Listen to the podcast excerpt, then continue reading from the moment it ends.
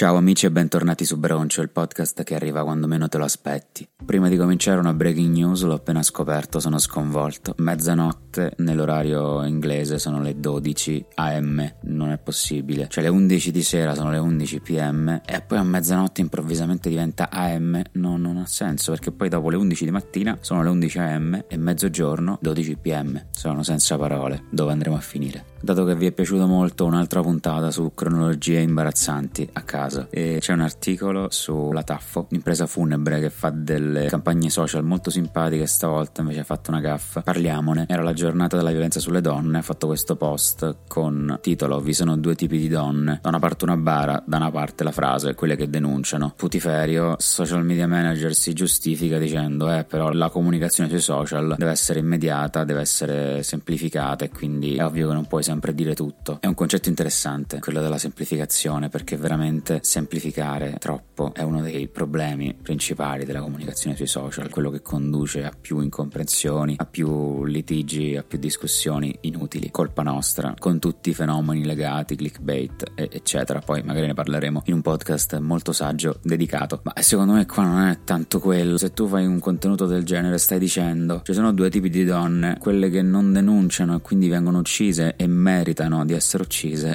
e quelle che invece denunciano e miracolosamente sono salve e quindi stai tagliando fuori. Poi tra l'altro tutti i casi in cui la donna denuncia ma comunque per vari motivi non vengono presi provvedimenti. E quindi è chiaro che è una semplificazione che, che sconvolge il messaggio tra l'altro di un tema così delicato. È giusto che sto social media manager si sia preso insulti perché un conto fa i contenuti irriverenti un conto far passare dei messaggi sbagliati tipo donna è colpa tua se, è stata uccisa. Intanto c'è un articolo di Vice sugli AirPods. Gli AirPods sono una tragedia. Tra l'altro c'era un meme che girava qualche tempo fa con un omino con gli AirPods e la frase era non può sentirti agli AirPods. E, e, e l'ho provati qualche tempo fa e è vero, è pazzesco, cioè non, non, puoi veramente sentire gli altri. Comunque il tema di questo articolo è questo. Gli AirPods sono una specie di blocco unico di, di materiali tecnologici e dopo due anni la batteria muore e, e non puoi fare nulla. Cioè tu stai pagando un botto di soldi per un oggetto oggetto molto cool e molto funzionale, lo ammetto, però a me un po' disturba questa roba che effettivamente sai che, che dureranno due anni e basta, perché la batteria non può essere sostituita, è un po' una sola, che poi forse non cambia molto con qualsiasi altro dispositivo elettronico, perché ok, hai uno smartphone, lo tieni due anni, la batteria potresti cambiarla quando finisce, ma comunque cambi direttamente smartphone, quindi è un po' la stessa cosa, ti ritrovi sempre con una massa di materiale tecnologico che poi va buttato e che non si sa come come viene riciclato. Perché però sono così sensibile al problema degli AirPods? In realtà sono sensibile perché gli AirPods mi fanno paura. Questo oggetto è molto piccolo, in bilico, sulle tue orecchie, super costoso, che qualsiasi persona ti può sfilare in qualsiasi momento, qualsiasi inciampo ti può far cadere in un tombino, in una buca, sotto una macchina e quindi sono molto fighi ma mi fanno paura. No, c'è una pagina Wikipedia che dovete consultare assolutamente. Si chiama Re dei Ratti. Non, non, credevo fosse possibile una cosa del genere. Quando l'ho visto la prima volta credevo che fosse un manufatto tribale, un resto di qualche cultura che fa sacrifici sui topi.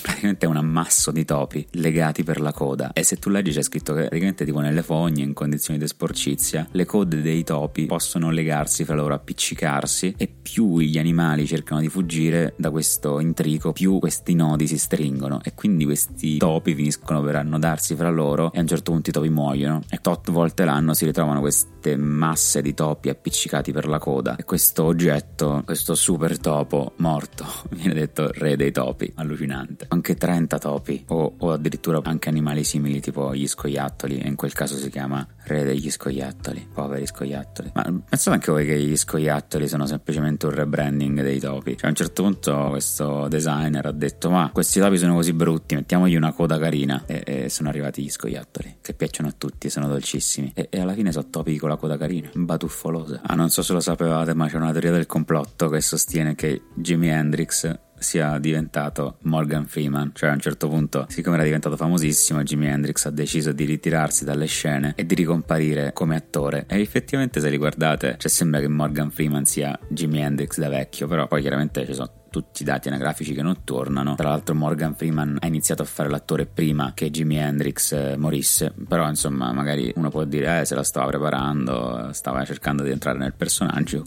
sono effettivamente molto simili, fa ridere questa cosa. A un certo punto ho cercato maglietta della salute sì o no, perché l'altra sera stavo in giro e ho detto beh ma voi ci avete la maglietta della salute? E c'era un sacco di gente che ha detto no, non ce l'ho. E questa cosa mi ha sconvolto perché ci ho pensato a tutti quegli indumenti sulla pelle delle persone senza avere questo tiepido muro rappresentato dalla maglietta della salute, altresì detta canottiera. Io la, la metto sempre, cioè da, da settembre a maggio praticamente sto sempre con questa canottiera che può essere più o meno spessa di caldo cotone, di lana e, e non ho mai provato a toglierla però cioè già c'ho freddo così a volte quindi figuriamoci. D- direi che, che, che, nelle mezze stagioni tra l'altro se non la indosso a volte mi, mi ammalo istantaneamente no? cioè com'è possibile che esistano delle persone che riescono a sopravvivere senza canottiera e delle persone invece che non riescono a farne a meno? C'è proprio una cosa di isolamento termico assurdo. Poi ok eh, qualcuno potrebbe dire eh ma i nostri progenitori non c'avevano le canottiere vedere, c'erano solo le pelli di animali addosso direttamente. Eh, però,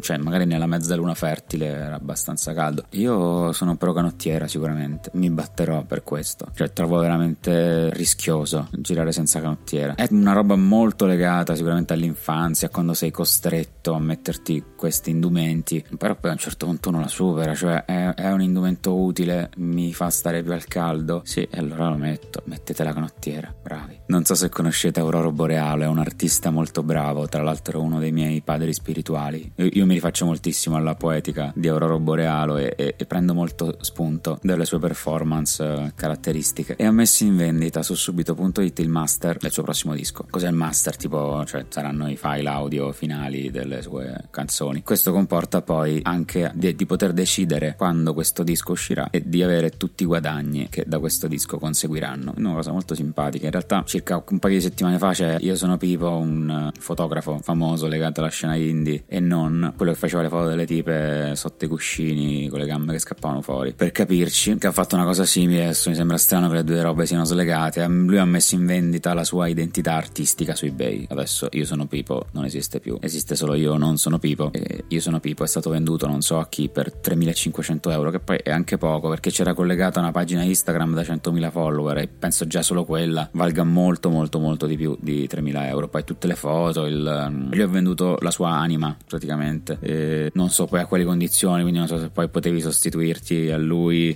spacciarti per lui o, o, fare foto col suo nome forse sì. Però ecco c'è questa nuova wave di mettere in vendita cose su, sull'internet. Io magari posso mettere in vendita i segreti per conquistare la bellissima ragazza che sta ascoltando questo podcast e che in questo momento ha sorriso. Ho scoperto che il coperto non si paga dappertutto. Tutto. Tipo in Francia non si paga, a Roma non possono scrivere coperto, ma possono scrivere tipo solo pane e servizio. E c'era addirittura una proposta di legge tempo fa che proponeva di toglierlo. Io non lo sapevo. In realtà il coperto è un antico retaggio medievale dei tempi in cui tu andavi in una locanda, ti portavi il cibo da casa e quindi poi pagavi però il fatto di star lì a mangiare al coperto con una sedia, con un po' di pane e pagavi per quello e poi per il vino. Insomma, ad oggi dovrebbe anche essere eliminato. In effetti il costo del servizio dovrebbe essere già incluso nel prezzo del piatto che stai mangiando. A Bologna, accanto alla piazza principale, c'è questa osteria in cui ti porti il cibo da fuori e lì compri soltanto il vino. Lì hanno veramente solo vino, non cucinano e il cibo te lo porti, lo compri dove vuoi. È bello, c'è poi bellissima atmosfera, tutti amici, quindi peccato che non, non si trovi in altri posti. Non so come può essere legalmente permesso perché sembra sempre che ci sono tutte regole sull'igiene, cose che ti porti da fuori, la torta per i compleanni, che devi far vedere lo scontrino per dimostrare dove l'hai comprata. Non lo so, però c'è questo posto è molto bello, andateci. Però mi piacerebbe che esistesse un posto in cui tu paghi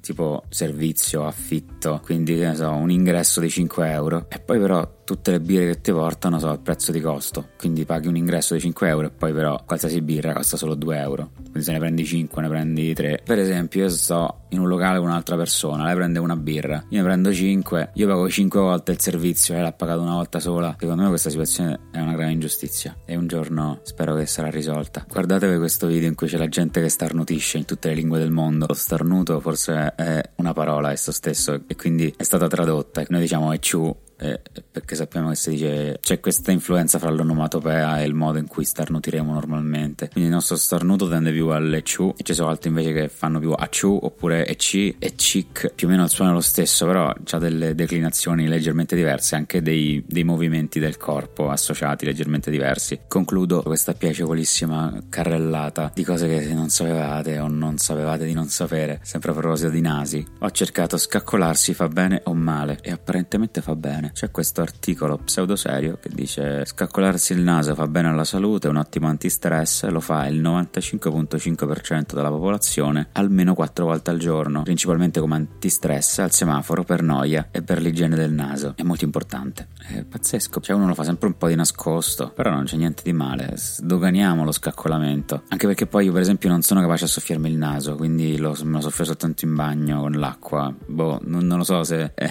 è normale. Comunque l'importante è pulirsi il naso in qualche modo e non pulirselo troppo perché sennò diventa patologico e si chiama rinotillexomania. Scaccoliamoci insieme e a presto amici per un'altra entusiasmante puntata di Broncio, il podcast più amato dagli italiani. Piccola precisazione a freddo registrata nel futuro a proposito del discorso MPM, un po' ha senso che sia così perché post meridiem per esempio vuol dire dopo mezzogiorno, quindi le 12 non lo so perché è proprio mezzogiorno spaccato, non saprei se dire AM o PM, ma sicuramente le 12 e un minuto sono dopo mezzogiorno e non possiamo fare altro che accettare che mezzogiorno e un minuto sia le 12.01 PM e così il corrispettivo a mezzanotte. È l'orario spaccato che uno non sa mai, ok? Per esempio, a mezzanotte del 29 eh, sono quando inizia il 29 o quando finisce, non so, il XX secolo, inizia nel 1900 o il 1901, non mi ricordo